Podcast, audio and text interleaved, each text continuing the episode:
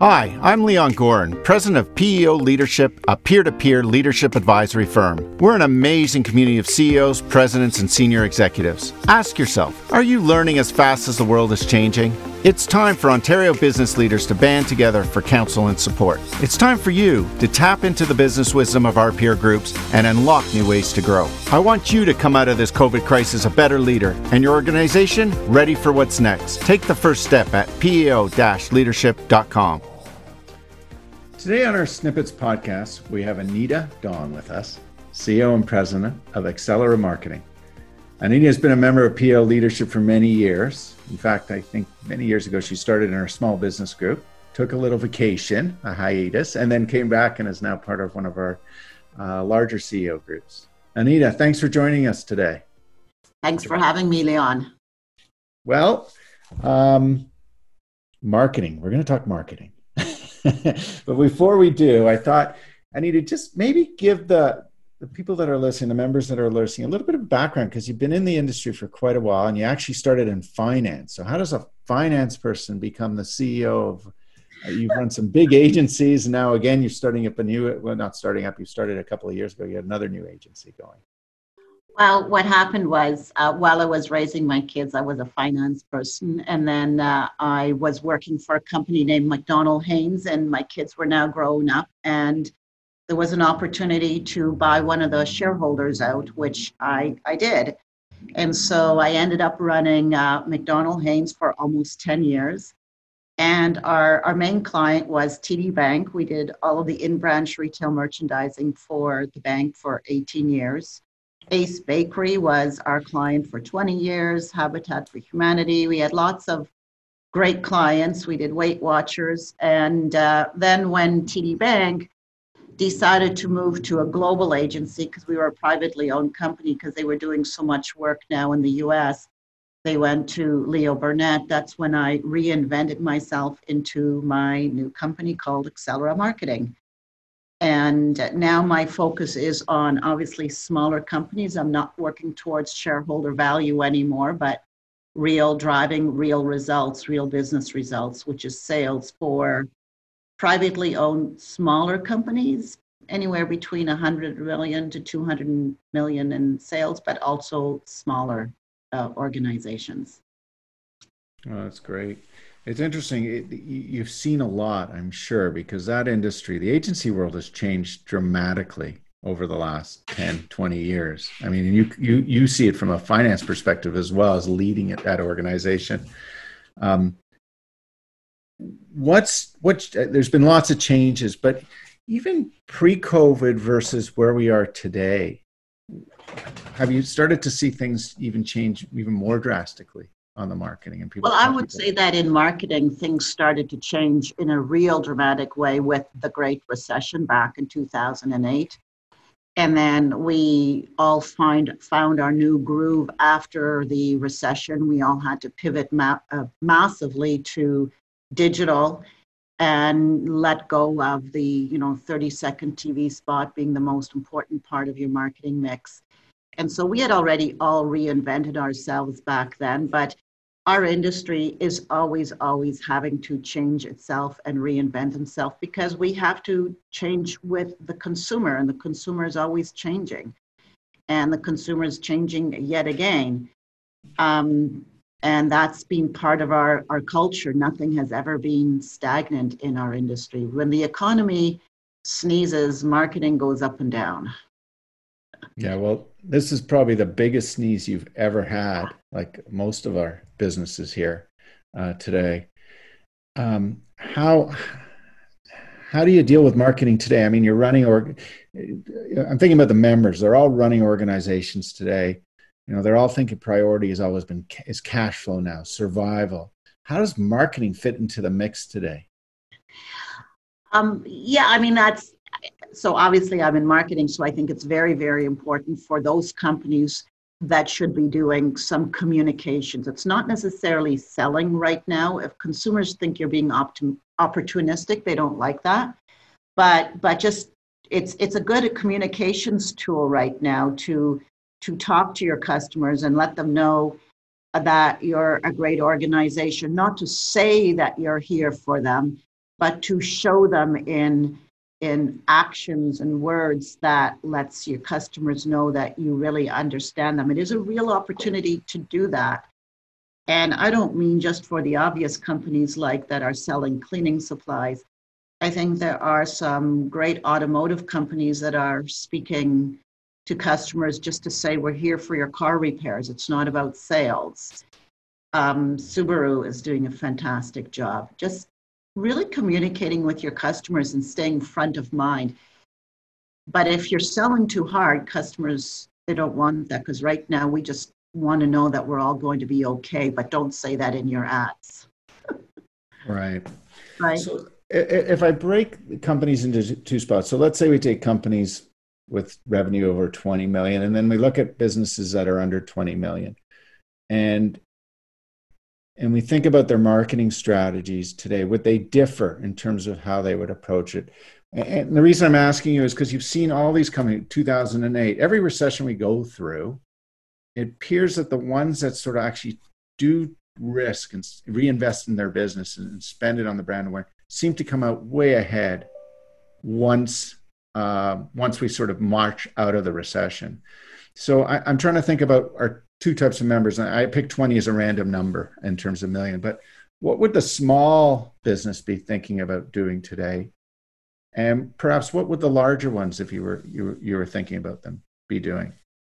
You know, I don't know if it would be really that different, other than perhaps like the larger ones might be national in scope and the smaller ones local and regional.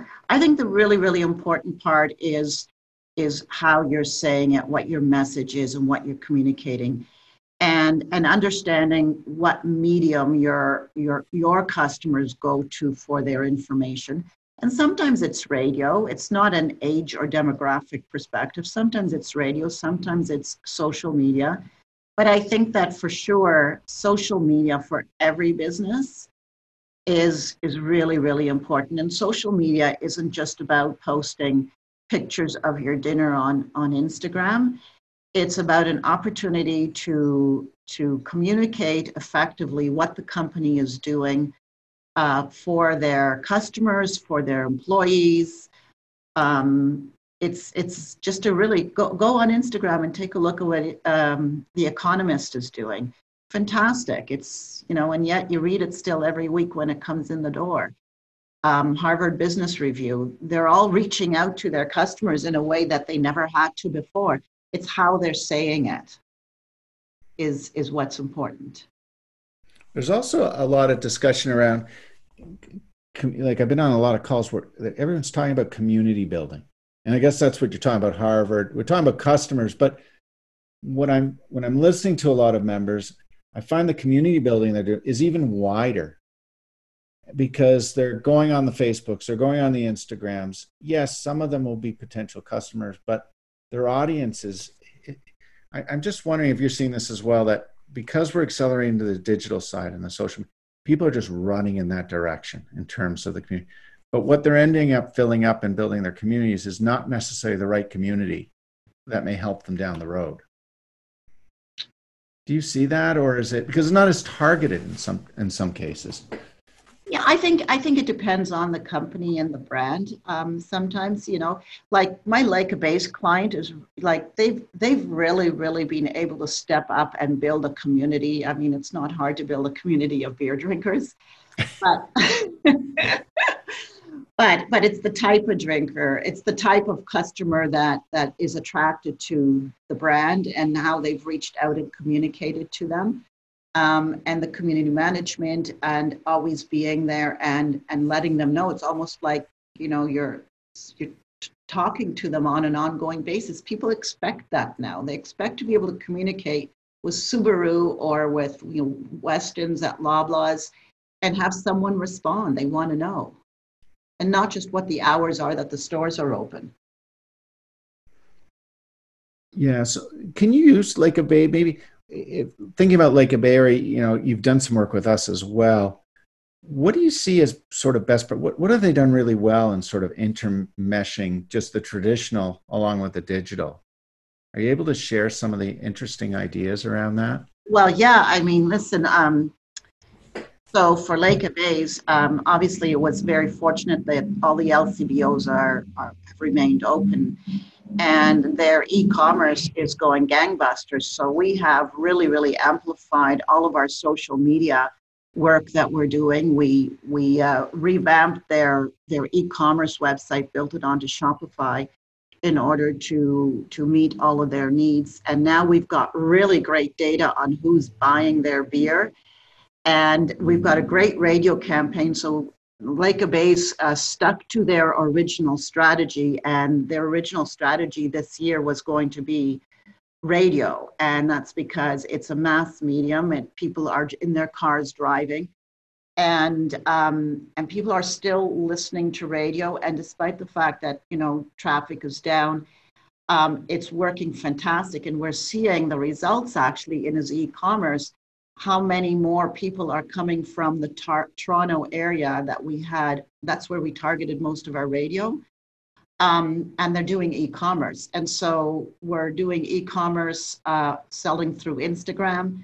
And we've really ramped up all of the social media feeds, but they work in conjunction with his traditional. We really made them tie in together and communicate. And like I say, like then we put the radio spot is Darren Smith, the owner of Lake of Bays, talking, just saying, you know, in this, you know, world gone haywire. And it's almost like he's reaching out. You can hear him when you hear his voice. You almost want to say, hey, Darren, come on over, or can I come over and have a beer?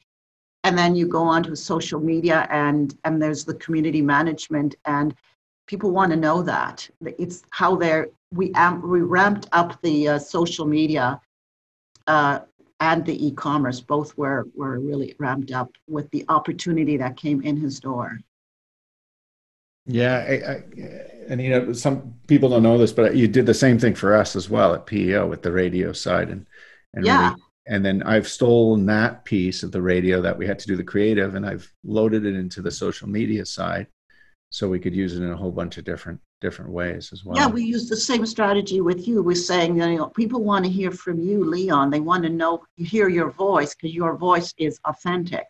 That's what they want to know, because you know, when you're using the actors, it's just so commercial. It doesn't connect. Like, it's like you don't remember it. It's just, but when you hear a voice, well, I'm thinking Galen Weston. Like, I was just thinking, okay, in small business, first of all, if you're limited on cash, it's a great way. You might as well use yourself and go out there and leverage yourself. But even on the large size, I mean, we're talking about Galen Weston, right?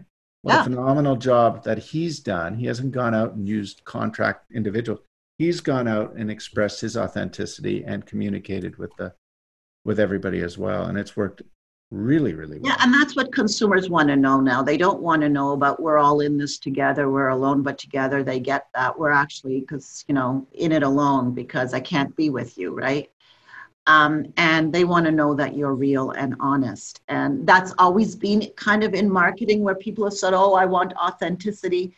But now it's really, really amplified. And any company that's not sincere in it, that looks like they're selling, you know, that isn't going to work. It's got to be just about talking to people. And that's why I think that it's an opportunity for certain brands to communicate with their customers. Just don't sell me shit, you know? So really, we talked about the medium. You got to pick the medium in terms of where you're going to go, where your customers are. But what I'm really hearing from you, and I believe as well, is the whole communication piece in terms of how the experience you're creating for that consumer or that audience, one has to feel totally authentic. Yeah. And they need to feel that emotional experience. A part of you and or the brand, or both, really. Yeah. I guess, which is hard. Any advice for those people because communication, the written piece and how you're going to communicate is really, really difficult. Is there anything you could share with someone that's sort of embarking on that and thinking about how am I going to communicate? What is the message I want to bring forth? Just even where to start. Is there any wise words you can? Yeah, hire a good writer. Okay. No, I mean, listen, like, I'm not a writer. Yeah. And if we do talk about Darren Smith, and even with yours, you know, we had a fantastic writer who has a way with words. We briefed him. And the important part is to really brief him so he gets a good insight into who your customer is. And then once he really understands your customer, he can write in the tone of voice that will resonate with them. And a writer's not expensive. But the two things is the strategy and then the writing is really, really important for sure. Honestly, the writer is always, to me, the most critical person. People always see the creative, but it's the message that really resonates. And like that was the same with your ads, right? It was the message that each one of them, and they had to be honest and real, and that had to be a real experience at PEO. Couldn't be fabricated. No. Well, Anita, I want to thank you for sharing some of those insights with us today. It's always great to chat with you one-on-one here. And I'm sure the members and even those that are sort of looking at PEO will benefit from some of those words of wisdom today. So thank you so much, Leon. I really appreciate it. Okay. You're welcome. Thanks. Thank you. Okay. Bye. Listen, if you're interested in learning more about some of our live webcasts, the way forward, or any other snippets, please take a moment and visit us at po-leadership.com. You'll find some pre-recorded stuff there that we've done with various professors across North America now, as well as some of our members who have been presenting, talking about leadership, the world reset, government stimulus packages, and a host of other stuff. Concludes our session for today. I wish everyone a great weekend.